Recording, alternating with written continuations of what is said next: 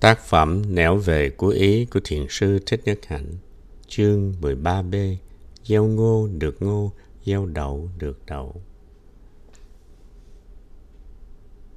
Thôi, để tôi đưa Steve vào làng thăm để quên đi trong giây lát tất cả những vấn đề gây go đó.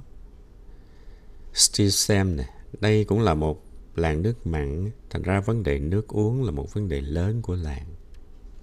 Người ta phải đổi một đôi nước tới ba đồng bạc khi xe nước ngọt chèo tới và dân làng đem thùng và quan giống ra để đổi.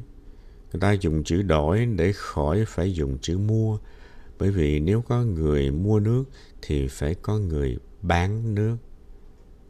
Điều mà không ai muốn xảy ra cả. Steve xem người dân quê yêu nước biết chừng nào. Steve đi qua con đê này và rẽ về phía bên tay trái. Cái hồ nước xây bằng đá này có thể chứa sáu thước nước do dân làng góp và xây nên với sự trợ lực của chúng tôi. Một cái đơn do dân làng ký đã được Bộ Công Chánh chấp nhận. Thế là lâu nay cứ mỗi tuần, ba lần sẽ công chánh về ghé đổ nước ngọt vào hồ nước. Dân làng chỉ có việc ra gánh về. Tuy vậy, vấn đề nước chỉ khó khăn trong mùa nắng thôi, Steve à. Về mùa mưa, nước sông trở thành nước ngọt và nước mưa hứng được có thể dùng dư giả. Đám đất lớn phía tay trái kia đã được dân làng khai phá trồng trọt. Hoa màu được chia đều cho nhau, dù đó không phải là đất của người trong làng. Đất đó là đất chính quyền bỏ hoang từ bao nhiêu năm. Có những thứ cây cối có thể chịu được nước mặn, nhưng mà có những thứ cây phải chờ đợi đến mùa mưa mới có thể trồng trọt được. Pele ở trong làng bảo là có những cây bầu, cây bí nếu ta tưới từ nước sông mặn pha với nước mưa ngọt cho chúng thì chúng cũng quen dần với nước mặn và cuối cùng có thể chấp nhận được nước mặn. Cũng hay gì? Si có muốn về đây để tôi tưới cho một cái thước mạng xem thử cậu có chấp nhận được không nào? Dân làng đã bắt đầu trồng nấm rơm để bán theo phương pháp chỉ dẫn. Nhưng mà rơm năm nay đắt rồi. Số lượng được canh tác giảm xuống thật nhiều trong toàn quốc. Phải để dành rơm cho trâu bò ăn, nhất là trâu, cho tới mùa gặt mới. Có nhiều gia đình đã thực hiện chương trình nuôi gà và họ đã thành công. Ban đầu khi chúng tôi đề nghị nuôi gà, nhiều nhà lắc đầu. Gà của họ nuôi chết hoài. Họ nói đất nước mặn gà đi kiếm ăn cứ bệnh bệnh mà chết. Chúng tôi biết không thể thuyết phục họ bằng lời, nên tự xuất vốn nuôi 100 con gà bằng lòng ấm. Chúng tôi mượn nhà bé lợi để thực hiện công tác trình diễn chứng minh. Bé lợi chưa bao giờ thấy một cái lồng nuôi gà có hệ thống lò sưởi cho nên tò mò lắm. Chúng tôi sưởi lồng bằng đèn bảo. Gà con thì chúng tôi mua giống New Hampshire Thực phẩm của gà chúng tôi mua nhiều bao lớn đã được trộn sẵn. Những con gà con nó lớn lên mau như là thổi. Chúng tôi theo đúng phương pháp chăm sóc, vệ sinh cho gà, nhỏ thuốc lỗ mũi cho gà. Sau đó ba tuần, chúng tôi bắt đầu đem dụng cụ về làng đóng những chuồng gà tơ và gà giò. Bởi vì không mấy lúc nữa gà con trở thành gà tơ. Nhà của bé Lợi luôn luôn có khách ra vào. Bác ba, thím tư, bà bảy ai cũng đến thăm cũng ngạc nhiên khi thấy gà lớn như thổi mà không có chết con nào. Một đồn mười. Thế rồi chúng tôi được hỏi ý kiến. Năm ba gia đình quyết định nuôi gà để kiếm tiền lợi tức. Mọi công tác ở làng thí nghiệm đều được thực hành theo kiểu đó nghe Steve. Ban đầu thì phải nghiên cứu về tình trạng chung của làng về các mặt y tế, giáo dục, kinh tế, xã hội. Rồi tùy theo tình trạng mà bắt đầu công cuộc cải tiến.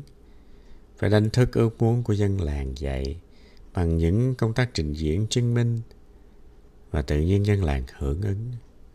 Tuy vậy, công tác đầu phải làm ở nhiều làng vốn không phải là những công tác y tế và giáo dục. trong thành phần giảng viên của trường xã hội có một vị tăng sĩ mà chúng tôi gọi là thầy Tám. Vị này chứng tỏ một khả năng thu phục chân tâm rất lớn. Chúng tôi đôi khi cũng gọi đùa,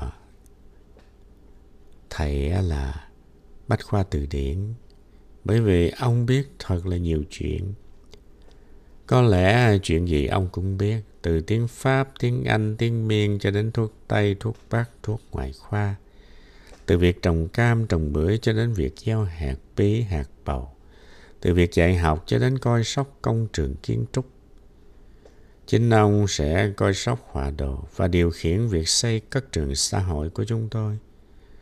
Trong một làng thí điểm kia, mỗi lần thầy Tám về, ông chỉ mang theo một cái gói nhỏ trong đó có đựng cau, trầu, một phe dầu gió bạch tượng, vài trái chanh, một ít bông gòn và vài cây kim. Thế mà được việc bằng mấy các cô cậu khác.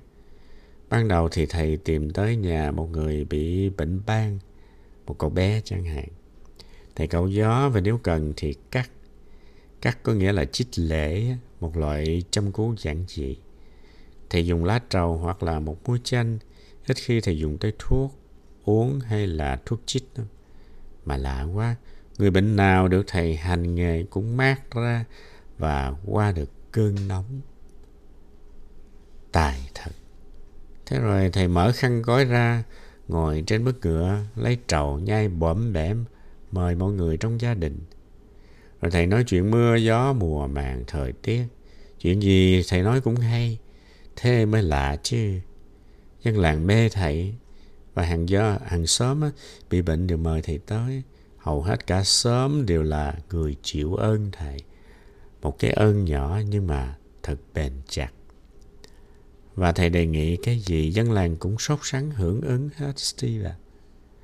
Ở mỗi làng Việt Nam đều có một ngôi chùa và một ông thầy chùa. Nếu thuyết phục được ông thầy theo phong trào cải tiến nông thôn thì chắc là không bao lâu phong trào phải thành công. Khỏi phải tâm lý chiến, ấp chiến lược gì lôi thôi, có phải không? Hiện giờ chúng tôi rất cần chuyên viên và chúng tôi phải lo đào tạo.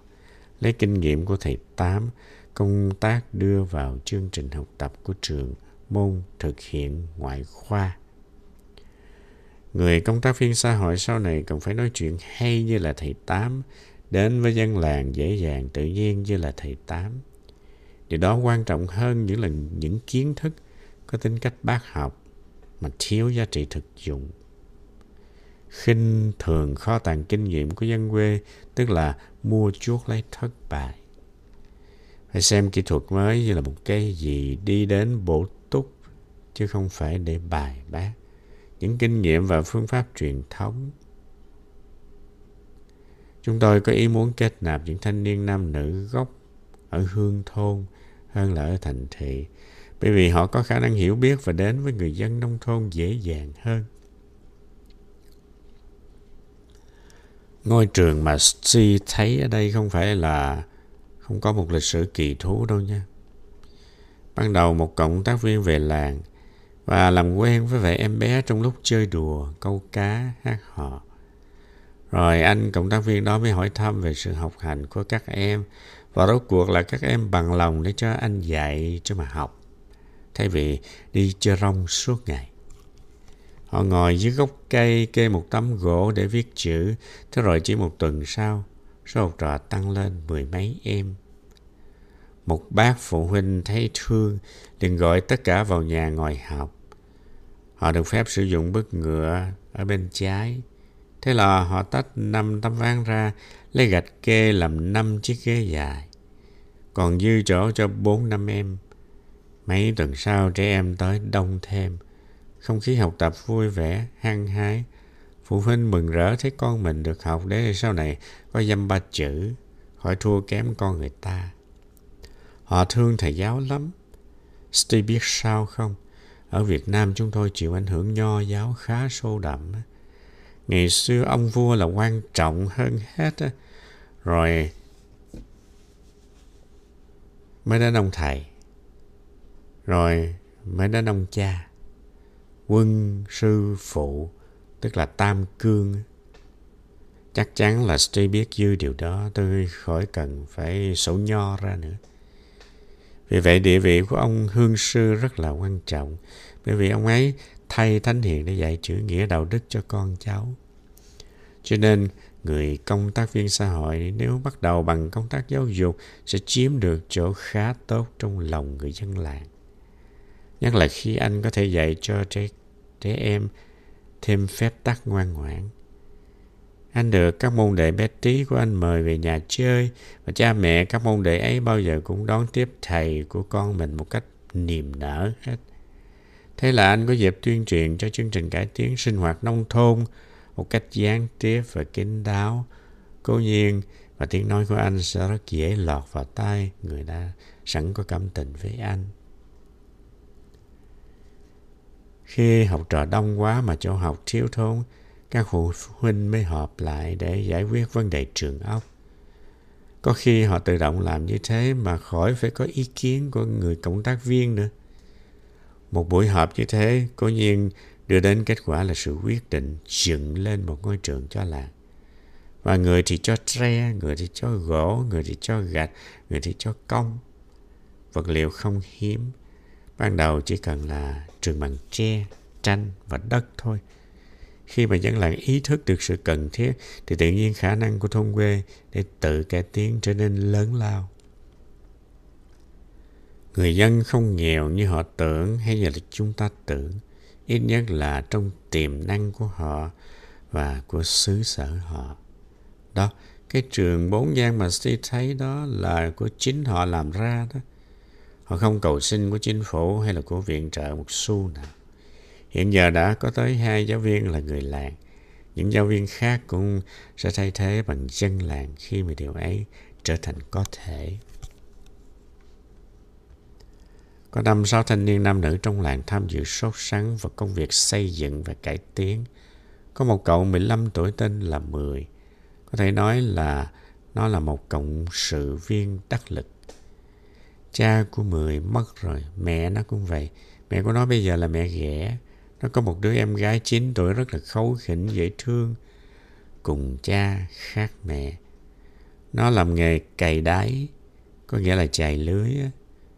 Từng đó tuổi mà gánh vác việc gia đình như một người lớn.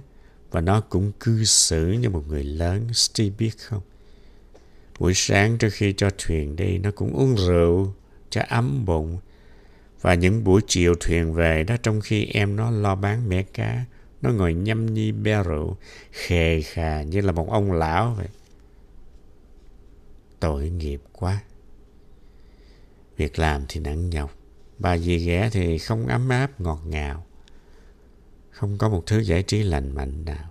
Không có phòng đọc sách, không có đàn hát, không có chuyện kiếm hiệp, không có hội hè, bạn hữu đồng điệu, không có thể thao, bóng chuyền, bóng bàn. Chỉ có uống rượu và đánh bạc. Em gái nó, con 11, là học trò trường Chim Sơn Ca. Có một hôm tới trường, hai mắt đỏ hoe.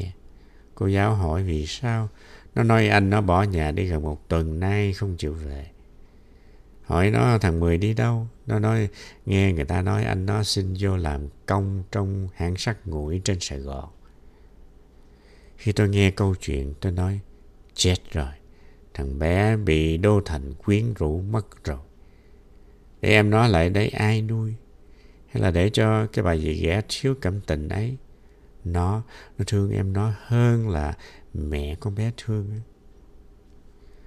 Hơn một tháng sau, cô Chính, một trong các hướng dẫn viên thực tập ở làng, gặp Mười đang đi trên một con đường miệt hàng xanh. Mới đầu Chính không nhận ra nó bởi vì nó mặc áo sơ mi rằn ri và quần cao bồi. Nó đi với một thằng bạn có vẻ mặt rất là Sài Gòn. Có vẻ mặt mười thì vẫn còn mang cái nét thơ ngây non non dại dại nhà quê. Con mắt nó vẫn còn chứa đựng sự ngơ ngác. Chính đã tới và hỏi Có phải em là em mười không? Nó thấy Chính thì mừng quá và nói Phải, chị đi đâu vậy? Và nó nói với thằng bạn Thôi mày đi chơi một mình đi để tao gặp người quen. Chị Chính đưa nó vào một quán cà phê Này mười, bộ lâu nay em đi làm được nhiều lắm, tiền lắm hả? Đâu mà có chị, làm ở sát cội cũng đủ ăn thôi, mà không hơn gì ở làng. Vậy tại sao em bỏ làng mà đi? Tại buồn lắm chị Chính ơi. Cả đời như vậy hoài không có gì vui hết. Rồi mai mốt em đi lính, thế là xong. Vậy chứ em để con 11 một mình à? Mày không thương em mày sao hả Mười? Nó yên lặng, lúng túng. Chính không khuyên nó trở về làng ngay, mà chỉ hỏi xem nó làm tại hãng nào để thỉnh thoảng lại thăm. Em làm ở sở ờ, PS gần Đa Cao đó chị. Chính hẹn trưa thứ bảy tới đón nó về. Về làng để thăm em. Nó nhận lời. Từ đó ở làng có những buổi văn nghệ do học sinh tổ chức với sự tham dự và hướng dẫn của các giáo viên, các người bạn trẻ của làng từ các nơi khác tới. Có khi học trò trường tình thương bên làng Thảo Điện qua tổ chức, rồi thì học trò bên này đáp lễ. Muốn tổ chức văn nghệ lúc nào cũng được. Dân làng lớn tuổi mà cũng tham dự thật tình. Nhiều người biết ca sau câu vọng cổ, những buổi chiều mát, ở gốc cây dừa, những buổi sáng trăng, tủ sách của làng bây giờ có nhiều sách đọc giải trí và vô số tiểu thuyết kiếm hiệp. Lại có cả trọn bộ cô gái đồ long. Buổi tối trong gia đình, tiếng thỏ thẻ của các em bé đọc tiểu thuyết tàu tạo nên một không khí ấm cúng. Rồi thì có bóng bàn, bóng rổ, các ông cụ non trong làng bắt đầu say mê những thứ giải trí mới và bỏ dần uống rượu, đánh bạc. Chị chính dọa các cậu. Tôi sẽ suối con gái ở mấy làng bên không thèm lấy mấy cậu nữa. Lấy các cậu để rồi các cậu rượu chè bé bét làm khổ gia đình ấy à. Mới 13, 15 tuổi mà đã uống rượu. Đừng làm ác chị chính ơi. Có câu trả lời. Mà thiếu gì con gái, tụi tôi sẽ đi cưới con gái làng thiệt xa đấy. Nhưng mà nói chơi đó chị chín buồn thì tụi tôi uống chút chơi chứ có say sưa gì đâu. Bữa nay có giải trí lành mạnh rồi, thì không uống rượu nữa cũng được. Cậu Mười của chúng ta ngày nay đã trở về làng rồi, khỏi phải nói. Con em gái nó mừng hết sức. Mười cũng đã trở lại nghề chài lưới. Những thời gian còn lại trong ngày nó dùng để hoạt động cho phong trào làng. Nó có vẻ đàn anh lắm. Bọn trẻ con rất thích. Nó thích tổ chức thiếu nhi nông thôn, thích chơi bóng chuyền, nó tập đánh đàn măng đô và rất say văn nghệ. Giọng nó không tốt lắm nhưng mà nó rất ưa ca hát. Steve ơi, tôi là người rất tha thiết đến việc làm làng. Nhưng mà tôi thấy thua kém thầy Tám, cô Chính và rất nhiều người khác. Nhìn những thắng lợi liên tiếp của những người trẻ có lòng kia, tôi thấy phấn khởi và hy vọng hơn. Thì ra tôi là người được thừa hưởng các kết quả trước hết, chứ không hẳn đã là người dân nông thôn. Anh được yêu mến, được chấp nhận, được tin cậy. Anh lại sống có hy vọng, có ước mơ. Thế là anh còn đòi hỏi gì nữa? Chính anh là người thừa hưởng công trình của anh trước hết. Bất cứ thứ công trình nào mà anh có thể gọi là công trình. Điều đơn giản đó, gieo ngô trượt ngô, gieo đậu trượt đậu. Thế mà cũng phải lao đau lắm đó, mới chứng thực được điều đó. Steve ơi, cái không khí phương bói phản phất ở đâu đây? Trong khi chính phương bói thì bị cô lập hóa trên miền núi rừng ở Đăng Lưu lặng lẽ có lẽ vì có những con chim cũ của phương bói hay lui tới, nhất là ở những làng quê như làng này. Mà có lẽ là tại phương bói ngự trị nơi lòng của mỗi người. Phương bói là tình yêu, là hy vọng.